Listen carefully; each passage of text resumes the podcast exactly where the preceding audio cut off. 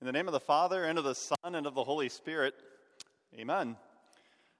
It's an absolute joy to be here with you this morning, and I bring with you the, the blessings, the prayers, the well wishes of your brothers and sisters up from beautiful Savior Lutheran Church in Marietta, Georgia. It's, it's a, a privilege to be united together in one family of faith. And a, a privilege, too, to consider this wonderful and masterful story that Jesus tells for our benefit this morning. You see, when Jesus tells a story like this, it's, it's really an invitation. He's asking us to consider his words and to ask ourselves where we see ourselves in this story. And today, today we all do, right? It's a story about a, a, wasteful, rebellious son and a father who loves to welcome him back. It's, it's a good story with a happy ending. So there's this kid who goes to his father and says, Father, give me my share of the inheritance. And maybe you can kind of connect the dots and understand what he's saying. Dad, what I really want is your money, and I'm not going to get that till you die, and you're kind of taking your time doing that. So why don't you just give me the money now? And the father actually does. And back in those days, it wasn't as simple as cashing in a 401k or, or going off and writing a check. You just have to imagine the look on the father's face as he's selling off some of the acreage that he'd been working for decades or the cattle and the crops that he had been raising for years. And he takes the gold and he drops it into the hands of his son, only to watch his son turn around and put as many miles as he could between him and the father who had only shown him love. What the son wanted most of all was to live life without, without his father in the way. He wanted to do all of those things that he could never do when his father was watching him, and so he does them all. Maybe what's surprising isn't that that's what ruined him, it's surprising to see how quickly it happened. We're four verses into the parable when this son has his wallet empty, his son empty, and he's longing to eat whatever foul smelling wretch is squishing up between the hooves of the pigs. So Jesus says it in a simple way he came to his senses. Literally, he, he came back to himself. He, he realized, what was I thinking? And he begins the long walk home. It's one of Jesus' most well known stories. I, I'm sure you know how it goes. On the way home, the son begins to practice that line that's going to get him back into his father's good graces. Father, I've sinned against heaven and against you. I'm not worthy to be called your son. Make me like one of your hired servants. Let me work my way back in but he doesn't even get the chance to finish it. Don't miss the details. Jesus tells us while he was yet a long way off, his father saw him.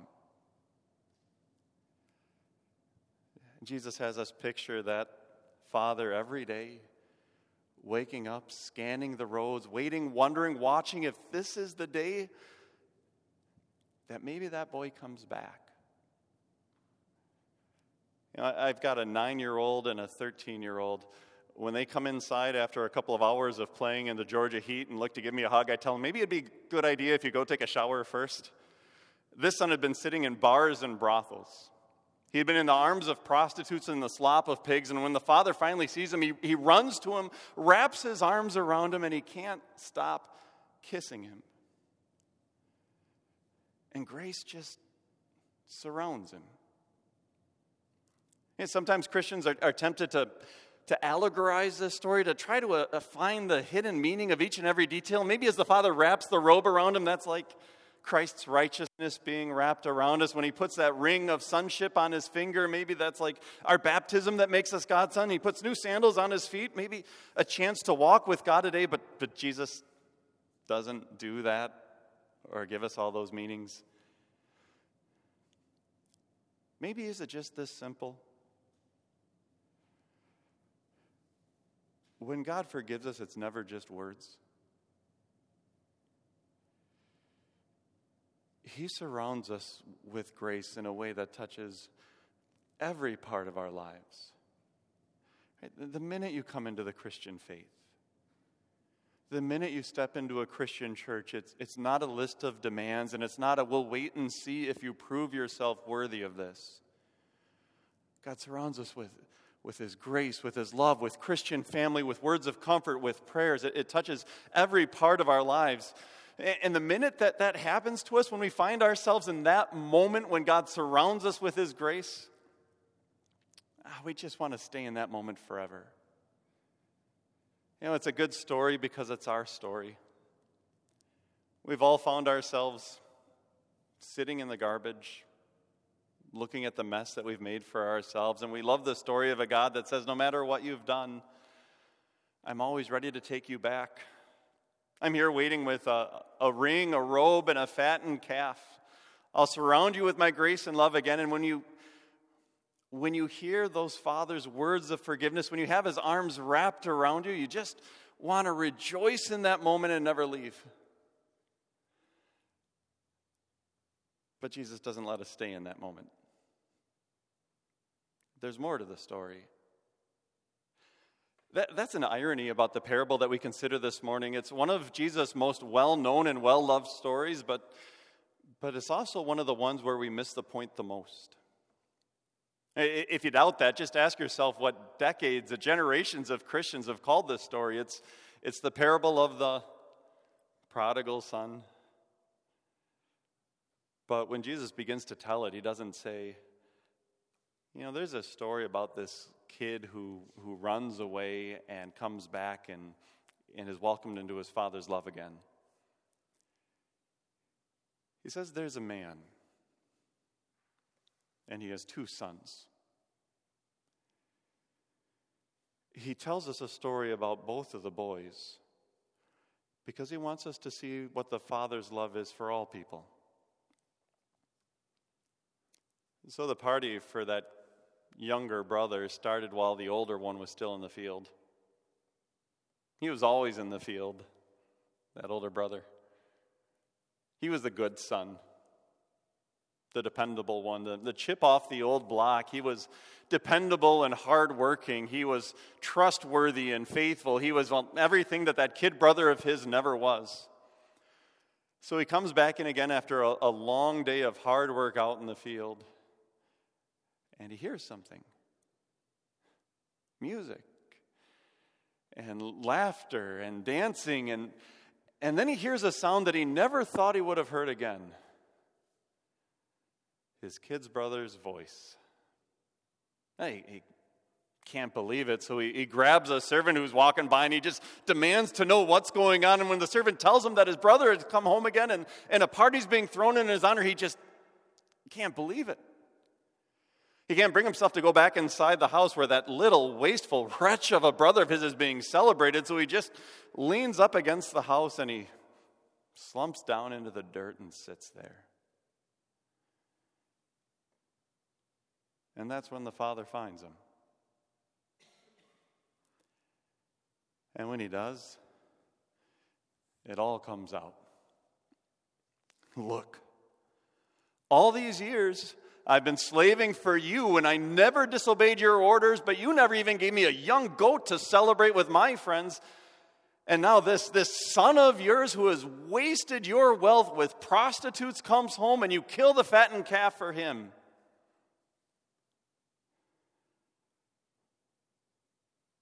He was hardworking.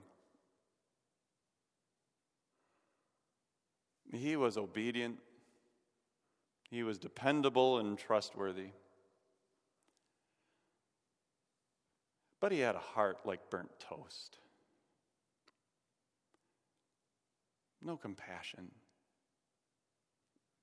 no grace, no love. You have to wonder. After his little brother ran away, did you ever worry about him? Say a prayer for him? As he watched his father's heart break, did he ever sit down and put his arm around him and tell him it's going to be all okay? That older brother had high expectations for himself and for everyone around him, and his kid brother, he failed and didn't meet him. And now, when he sees his father's forgiveness, his, his father's foolishness, he realized that dad didn't meet his expectations either. You know, Jesus tells this story, and we, we see ourselves in that younger brother who runs away and finds his way back home. Do you ever see yourself in the older brother? Maybe we should try. When Jesus first told this story, he, he told it to people who were maybe a lot like many of us here. They were the ones that you would always find in church. They would work to, to build up their congregation with their service, with their prayers, with their offerings. If there was anyone in their church family that needed their help, of course they would be there to do it because they knew what was right and they tried to do the things that were right. And then Jesus came into their town. And he started seeking out the lost sons and daughters in their community. And that didn't seem so right to them. This one welcomes sinners and eats with them. And so Jesus tells a story and asks them where they fit in it. The story of the lost son is a good story, and we, we love to hear it again and again. Do you see yourself in the story of the other son, too? Jesus tells us stories so that we can ask ourselves how we think about the lost sons and daughters in our lives. Do you think about them the same way that Jesus does? Do you love them? They're the, the grown up kids who don't come to church, the gay friend at work, the couple that were standing up in your wedding and best friends with you for years and years, but certainly don't have much of a place for Christ in their life. churches and Christians think about people like that in different ways. Sometimes Christians hear Jesus' story of the lost son and they tell themselves that loving people in the way that Jesus loves them means that you, well, you certainly don't talk about sin or repentance or a change of life. And of course, that's foolish. I mean, after all, Jesus talks about repentance and forgiveness and a change of life more than anyone else. God doesn't call us back to the Father's house so we can stay out there in whatever mess we've made, and Jesus doesn't die to forgive our sins so that we can continue to go on sinning. And make no mistake, when, when Christians or churches deal with lost sons and daughters like that, God makes it clear that they are putting them further on the road to hell and farther away from the love of their Father in heaven. You know, no church body is perfect, but I don't think we tend to make that mistake so much. We, we work hard to hold to God's word. We work so hard to make sure it's in the center of our preaching and our worship and our teaching. We, we read our Bibles at home. We, we make sure that we come here and repent of our sins and try to leave our sins behind. And we, we take that message and we share it with others too.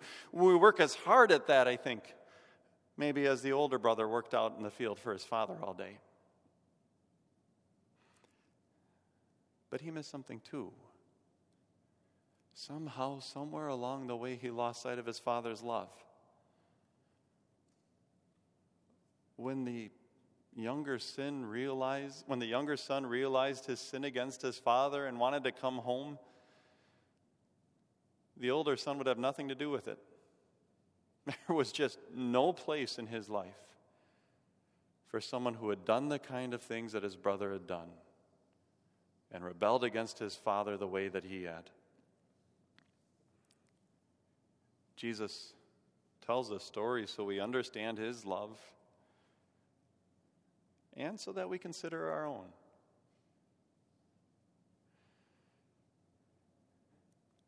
Do you love the lost the way that he does? Do you struggle sometimes to share his forgiveness with, with the bad sons who look to come back to his grace? Do you wait and watch and, and maybe be willing to allow it if they come back into the Father's house? Or do you run to them and plead with them and try to surround them with His grace? Do you ever see yourself in the story of the good son with the burnt toast heart? And, but again, it's not just a story of two sons. There was a man who had two sons. It's a story about the father.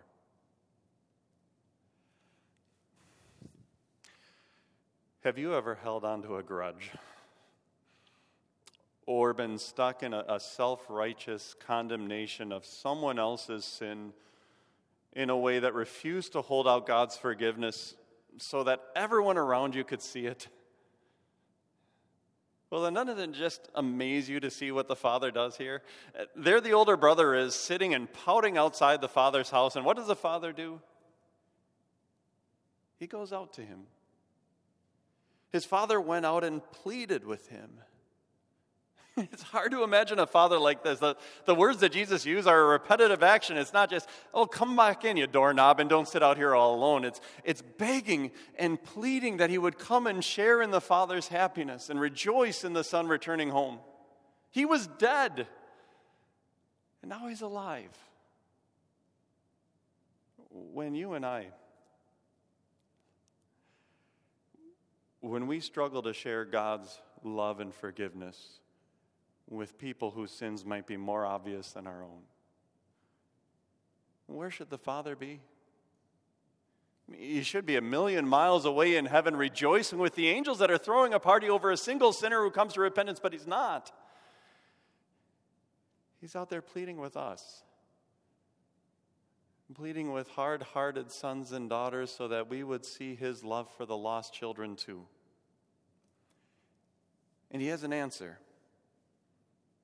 My son, you are always with me, and everything I have is yours.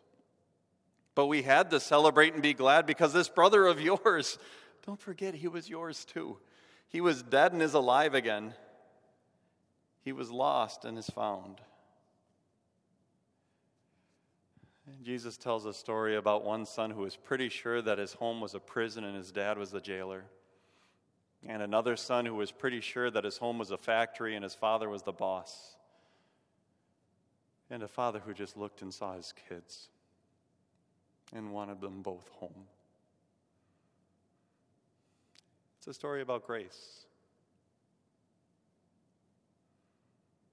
It's a story where Jesus tells us that that father is his father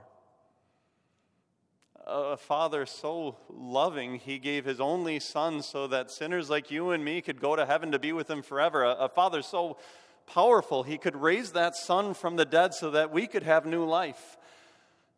A father who's so faithful. He makes us his children through the waters of baptism and promises us that he will never leave us or forsake us no matter how far we wander. A father who's so joyful that he doesn't care about what sins lie in our past, he only cares about holding us in his arms forever. This story isn't just about sons who are lost, it's about a father who loves them both. Jesus doesn't tell us how the story ends. He doesn't want us to think about how he ends the story, but about how we'll end the story. He wants us to see the Father's love for both sons so that, he can, so that we can understand his love for us. And He wants to fill us with that same grace. Love people with a grace that makes no sense at all. Love them with a forgiveness that doesn't ask if they've earned or deserved it. Love them with a joy that doesn't just wait and watch for them to come home, but runs out to the lost sons and daughters in your life and pleads with them that they might find the love of their Father that surrounds every part of their life with that grace. And when you do that, you'll read this story and won't just find yourself in the wasteful son who ran away or in the hard hearted son that refused to see God's forgiveness for others, but, but God will open your eyes to see a greater miracle yet the love of the Father living and beating in your heart too. May God grant that for us, in us, and through us. Amen. I invite you to rise as we confess our faith using the words of the Nicene Creed.